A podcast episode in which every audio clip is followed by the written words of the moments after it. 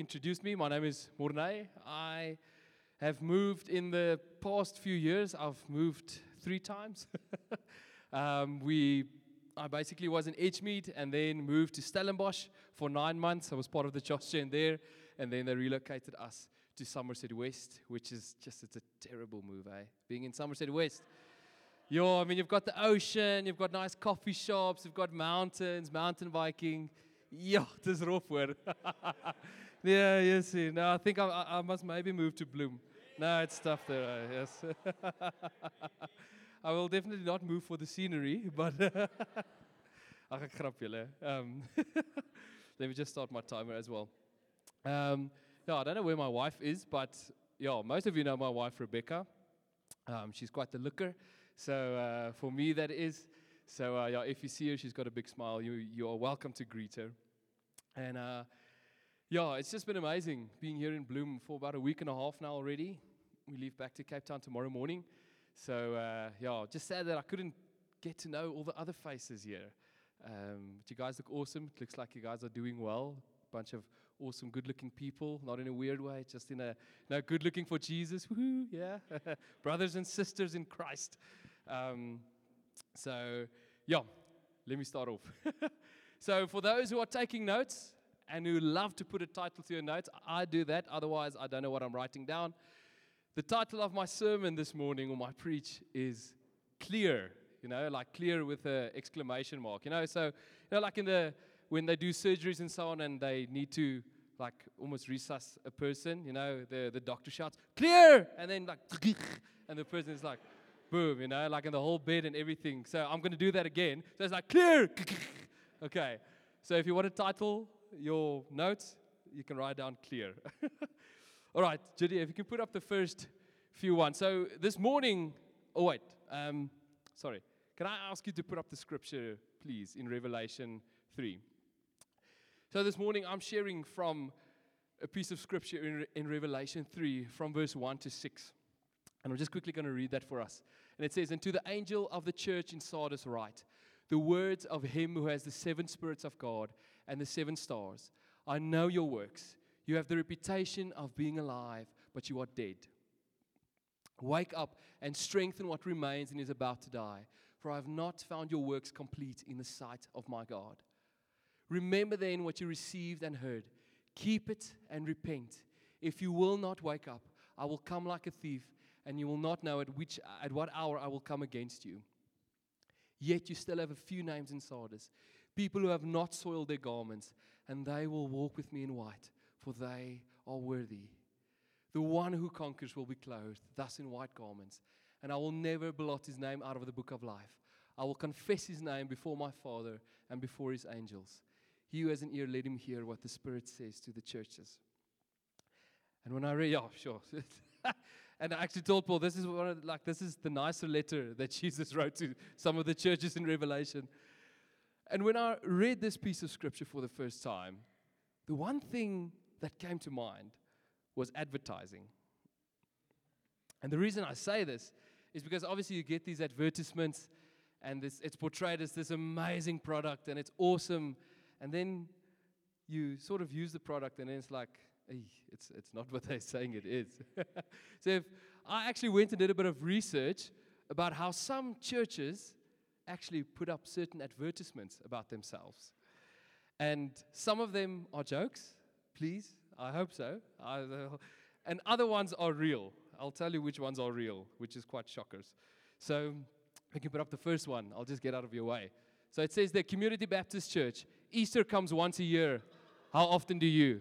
Okay. Next one. Welcome to the Little Hope Baptist Church. Exclamation on Little Hope Baptist Church. Next one. Too hot to keep changing sign. Sin bad, Jesus good. Details inside. Next one. Church shopping, we're open on Sundays. then, I love this. Hipster Jesus loved you before you were cool. and then, yeah, I'll sort of read that one. It's difficult to explain. yes, I know, I know. This is my humor. I'm sorry. This is my humor.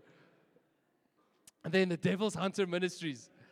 This is a legit advertisement, okay? I want to visit that church. And then this may touch a few nervous points. Give me a spouse or I die. and I think that's it. Yeah. so um, I'm not going to make eye contact with regards to that last one. But uh, it's just amazing to see how much effort and thought goes into advertisement. How much effort and thought goes into portraying a picture just to draw people. And really, like churches across the globe every year take so much time just to sit and strategize about how they will draw people in, about what will work best. You know, seminars, conferences, books, songs, lights, camera, action, all the things. So much effort goes into this. And I've seen this firsthand. I was privileged enough to be able to be on the Justin live set for a few times, just helping out with setting up nothing glamorous, like not the editing all the guys get paid to do. I was just carrying the heavy things and, and, and moving things, not near.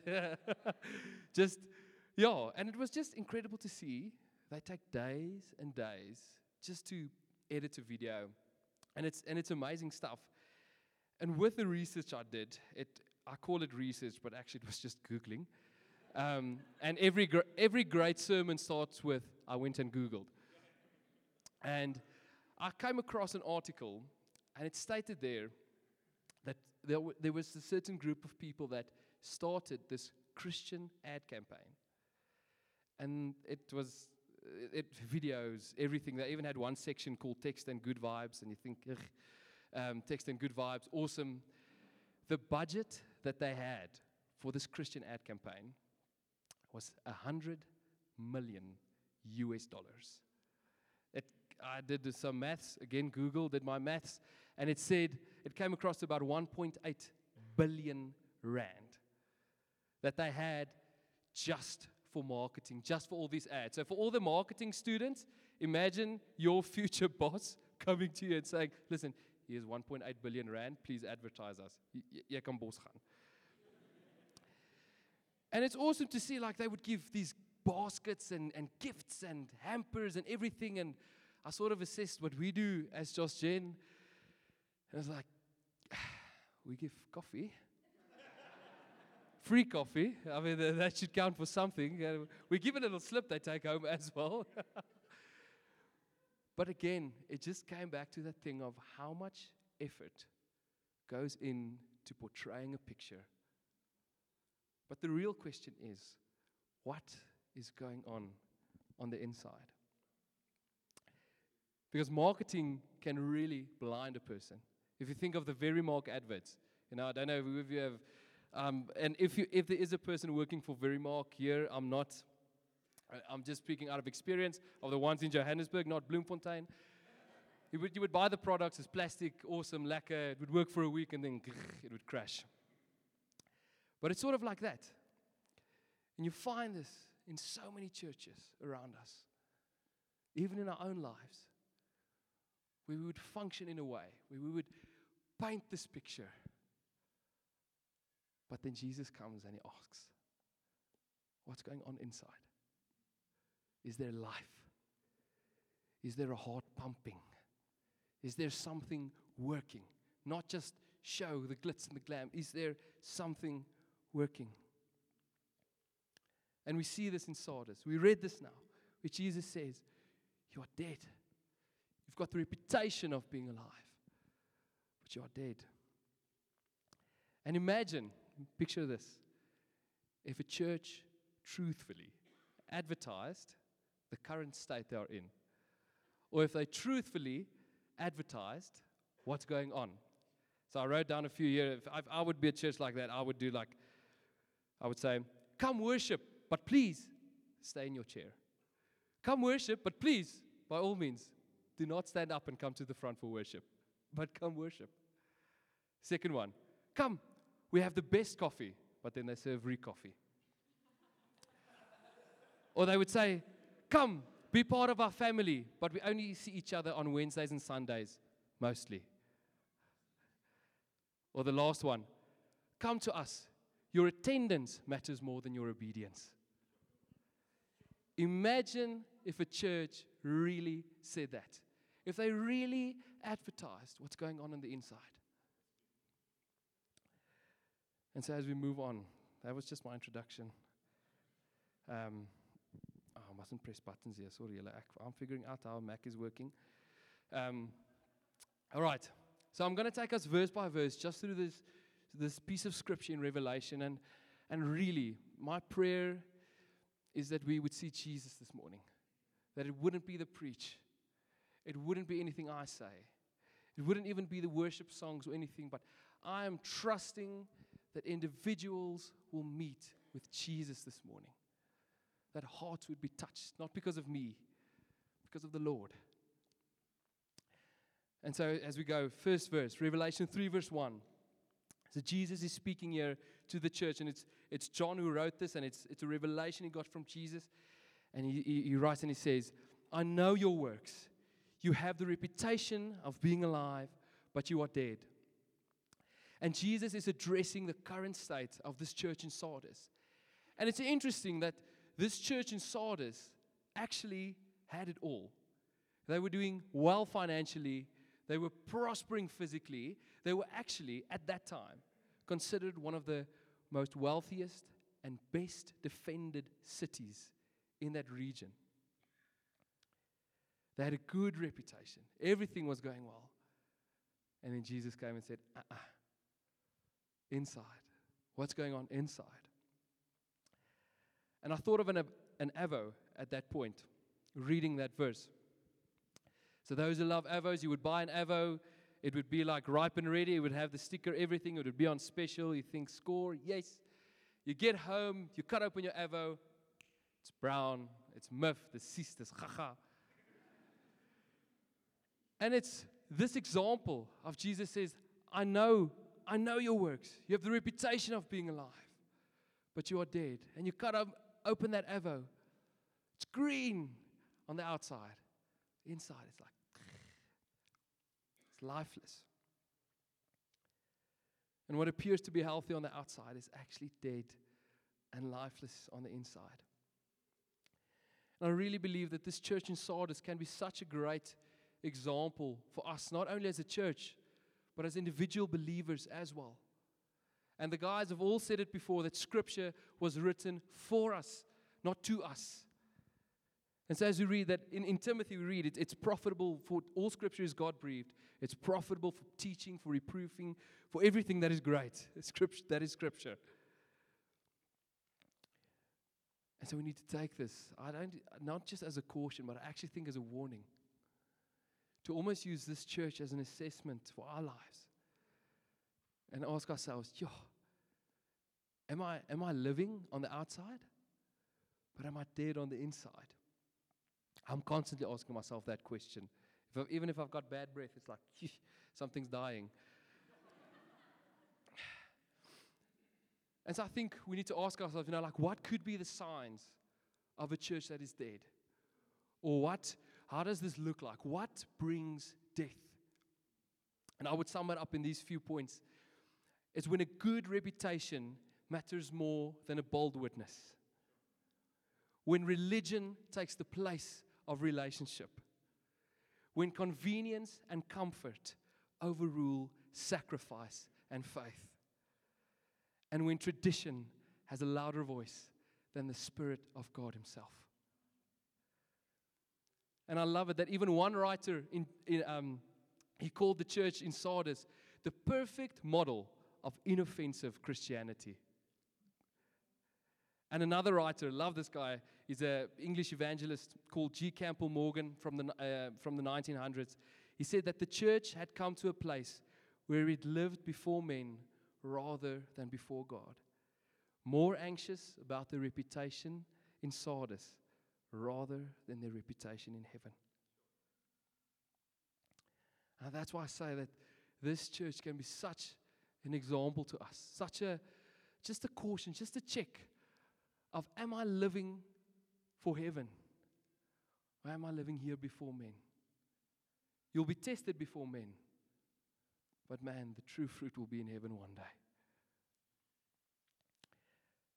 And so that's for a church. How, like, how do you gauge that life in church? But then for an individual, you know, you would, you would get a friend, and, and this friend is sort of like one foot in, one foot out. My lead elder in Somerset West called Richard Gordon, he calls them hokey pokey Christians. So I don't know if you know the hokey pokey. So basically, it's like you put your left, right foot in, your right foot out, you shake it all about. So they're like in, out, in, out. So you would come across these, or like a hokey pokey friend or a hokey pokey Christian. And I think there's a gauge that we can use, and even for ourselves. And I promise you, I've fallen into this trap. I would sum it up in this way of gauging whether I, as a person, like as an individual, am I alive? And I would sum it up in this way. It's those talking about prayer but never praying, those listening to worship but never worshiping, those who wish to belong to church but never attend, those who come knowing what to expect but never come expectant and those who live in the kingdom, but not for the king. And this morning, I want to ask you guys Are you alive? Is it necessary for Jesus to come this morning and say, Clear?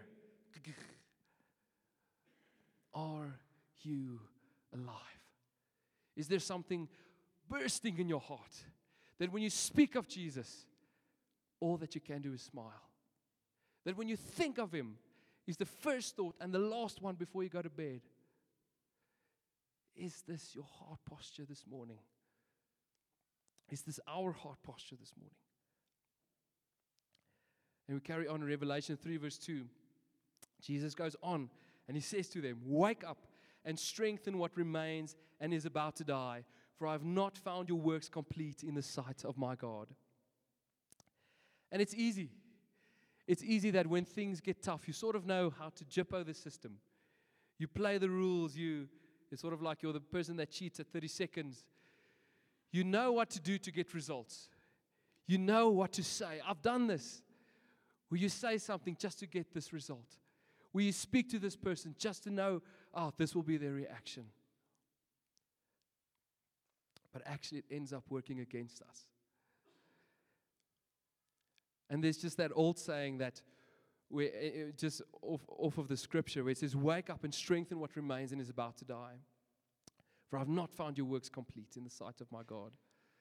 And it's that old saying that we're busy with the things of God, but we're too busy for Him, for God Himself. And I mean, what is function without fruit? And just that part where Jesus says, I've not found your works complete. And just in that moment, he reveals and he says, I want your heart. That is what I want, not your works, not your gifting, not your preachers, not your. I want your heart.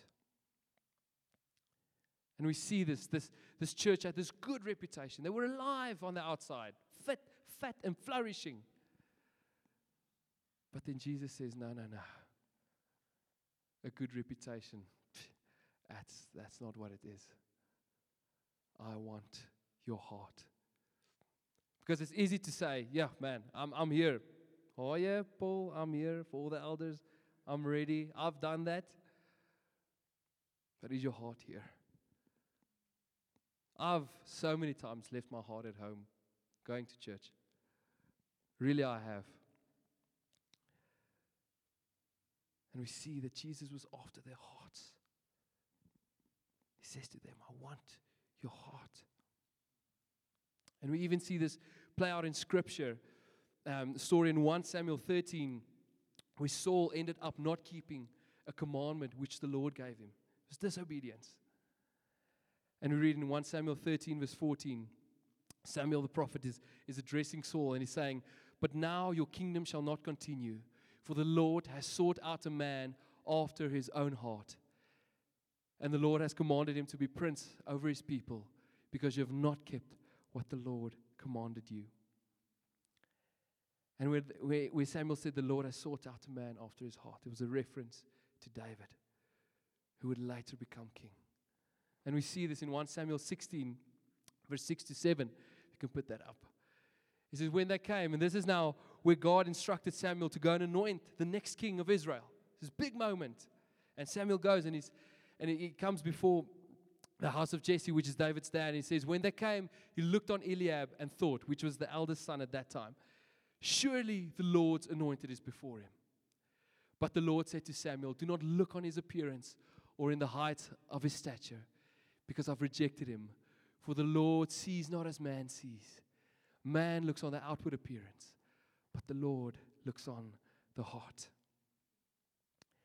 And so that's why I say that we see Jesus addressing this church and he's saying, I'm not looking for the outside. It's awesome if the outside is looking great. Lacquer, great. But is the heart? What is the heart condition?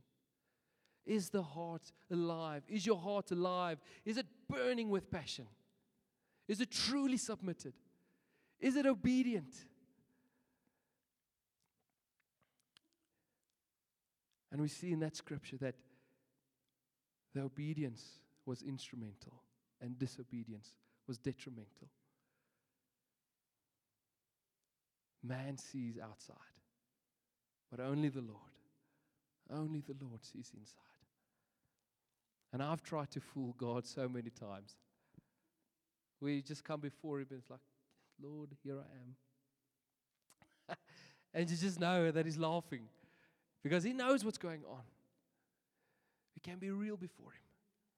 He wants real, He wants a soft heart. He works with soft hearts. And you can just imagine that long before David was anointed king, God chose him not because of reputation, but because he was after God's heart. His heart was burning. I really believe that if our desire is to chase the Lord's heart, to say, God, put your heart in my heart, not even my own heart, put your heart in my heart. Man, imagine.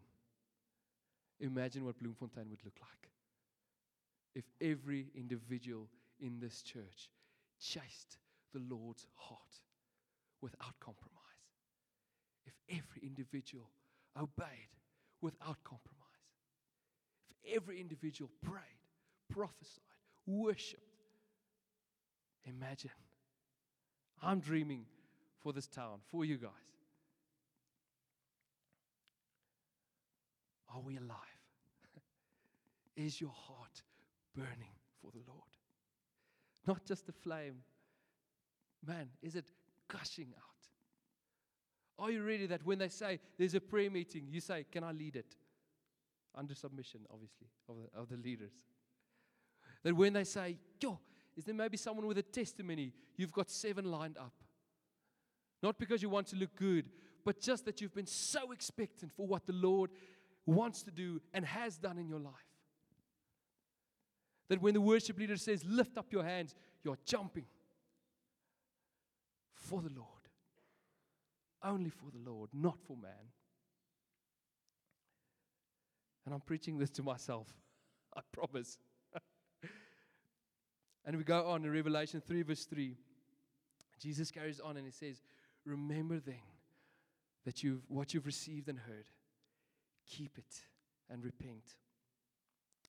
And here Jesus is charging them. And he's saying, Listen, remember the gospel. Remember the faithful men that have come and have poured into you as a church, that have brought the word, that have been preaching grace and mercy. Remember that I am grace. Remember that I am mercy. He's saying to them, Remember my goodness. Remember that I am on your side. Remember what you've received and keep it. And I remember my wife. She's still alive, so that's why I remember her.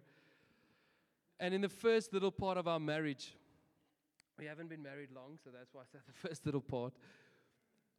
It, our, our, in the previous preach, I said every morning, but yeah, it wasn't every morning. But basically, every morning, I would say it was about a 95% success rate. I would write her these little sticky notes on her way to school. I would put it in her lunchbox and I would pack her lunch almost every night and then be a good husband because it's something I saw my dad do. So I thought, I want to do that. So I pack her lunch and put a little sticky note, you know, like ek vir jou of sien jou later of jy lyk vandag or just cool man or whatever, you know. Uh, whatever, yeah, whatever came to mind, I wrote. And I kept on doing it for a while, and then it's, it sort of just faded. And not because I loved my wife less. I mean, look at it, I can't. But it was, but it was, it was just sort of as if like I came to this place where, but she knows I love her. She knows she's cool. She knows the Lord's lo- the Lord loves her. She knows I'm her husband. So I just sort of stopped doing it. We- Not because we ran out of sticky notes. We actually got this five pack of sticky notes. So we had more than enough. But here the Lord is saying, remember what you've received. And I thought, yeah, man, I've re- I received a wife. I need to keep her. I need to keep on pursuing her. And Jesus is saying, remember that you received the gospel. We need to still pursue the gospel in a sense. We need to pursue the Lord. We need to come and give our hearts and say, Lord, I've committed my life, but what more? How much more can I give my heart? And he says, not just remember, but keep it. Keep it. Keep it close. And so then I started writing sticky notes again. And he says, repent. Repent. And I just love that scripture in Acts. I didn't give it to you, but that scripture in Acts where it says, repent so that times of refreshing may come. And it really does. There's such a negative connotation when we repent. And it oftentimes sucks to repent. like it's just like, oh, Lord, because nobody wants to mess up. But man, when we come and repent and we turn and we change, there's refreshing. When we come and say, Lord, soften my heart, you will. I promise you, He will be faithful if our hearts are open. Because just as Jesus says, if you will not, there's grace and there's mercy. So much grace. Next scripture in Revelation 3, verse 4, where Jesus goes on and he says, Yet you still have a few names in Sardis, people who have not soiled their garments, and they will walk with me in white, for they are worthy. And here the Lord brings this hope. And he makes this honorable mention of these men who have kept the path, of, of these guys who've just they've stayed true to the course. And he makes him this pro- he makes this promise and he says, This will be the end result. For those who are faithful, for those who come and say, Lord, here's my heart. He says, They will walk with me. They will walk with me. Those whose hearts are mine and not the world's, they will walk with me. Next scripture, Revelation 3, verse 5. And here, Jesus, awesome to see that the language changes, where he now he goes from the whole and he goes to the one. He goes to the individual heart. And he says, The one who conquers will be clothed thus in white. And I will never blot his name out of the book of life. I will confess his name before my Father. And so it's important to know, and we've all heard this, that we each have a race to run. We each have an in- individual path set out before us. I cannot be obedient for someone else. I cannot have a burning heart for someone else. I cannot ask, I can ask the Lord to come, but we each have our own race. And it's easy to write the success of someone else. And in a biblical sense, it's, it's quite nice, it's good, because we are a result of someone else's faithfulness. You guys are a result of men who, who've come, who've faithfully broken open something in this town, of men who've, who've prayed and everything. But in the bad sense, You know, you get that uncle or that family member.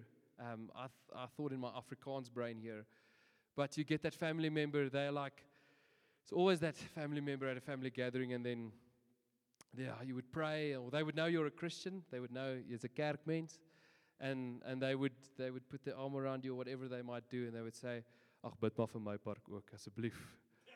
Or they would say, "Oh, sal jy vir my bid asseblief?" Dis dit. Is dit nee, ek sal vir jou bid, maar jy gaan ook saam bid. There's always that uncle or that family member. Because we're each called to contribute. We're each called to participate. Whether you're in leadership or not. I've so many times at like leaders meetings or even in church they would say can some of the leaders like it's worship and you're worshiping and you're experiencing the lord and you're quite afraid to pray sometimes you know um, because you s- oftentimes know this person will respond or this will happen. And they would say can all the leaders come and pray? And you'd be like yes is someone going to go pray for that person? And they'd be like okay i'll go pray. But man a burning heart would say yeah lord please give me someone to pray for this morning. Instead of waiting. Or even in worship it- it- coming to the front it's, it's a church tradition but coming to the front is still something that we do for the lord. It's a thing of saying yes let's go. Let's go make war. Let's go worship. We never march backwards. We always go forward. So that when the, the elder whoever's leading the meeting says, Hey, do you guys want to come forward for worship? Yes, the chairs must be flying. Imagine a church that is really, really alive on the inside. Because if one person wins, we all win. And that's what all the guys have preached. That's what Andrew and those guys say. That if you win, we win. If you suffer, we suffer. Now, I need to come to an end. Um, I just want to check, sorry. Okay, I'm going to leave that part out.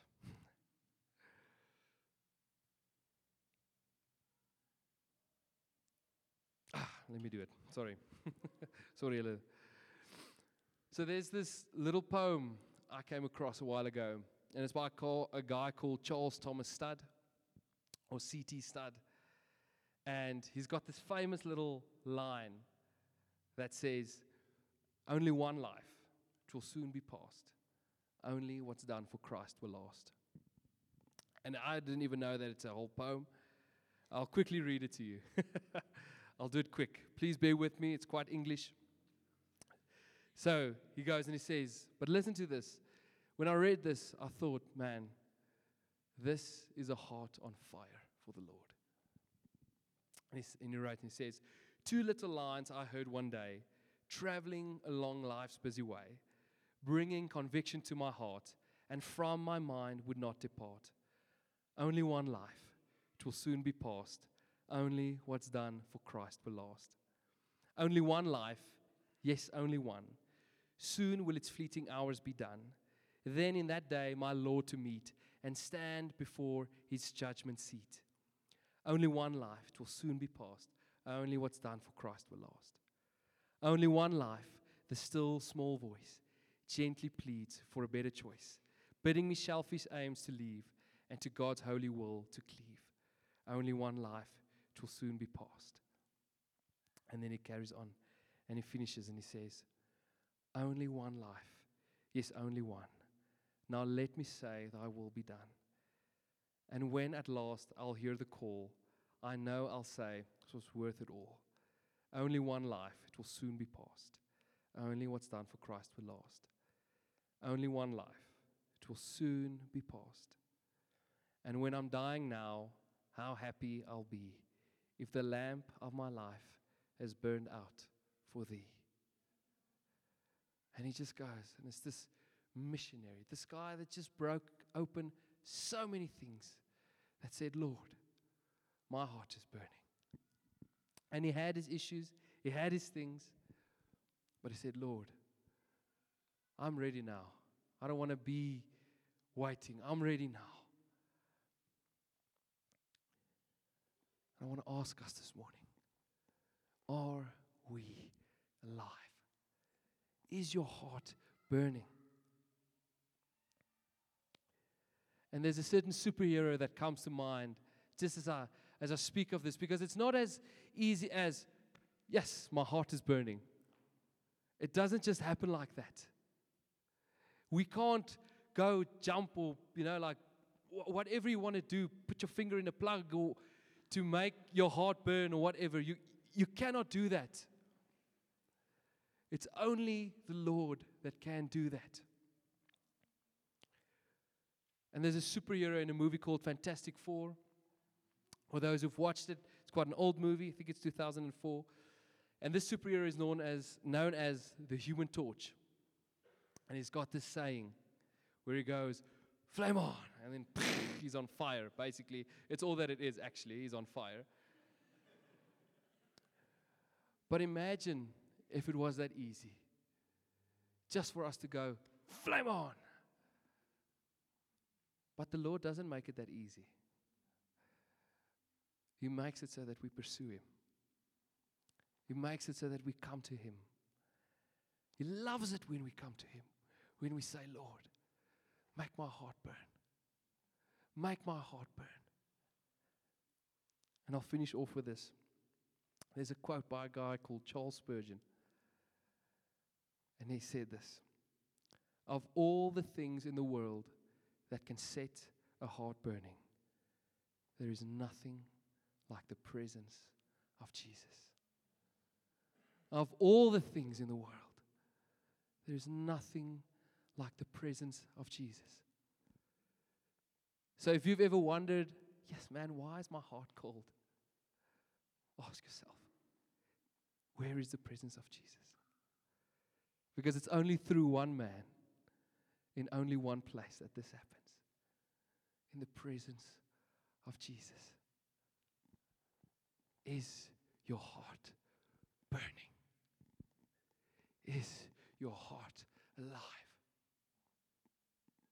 He didn't die for a heart that's dead. He died for a heart that says, Lord, I want to live. I want to live for you. I want to live for you.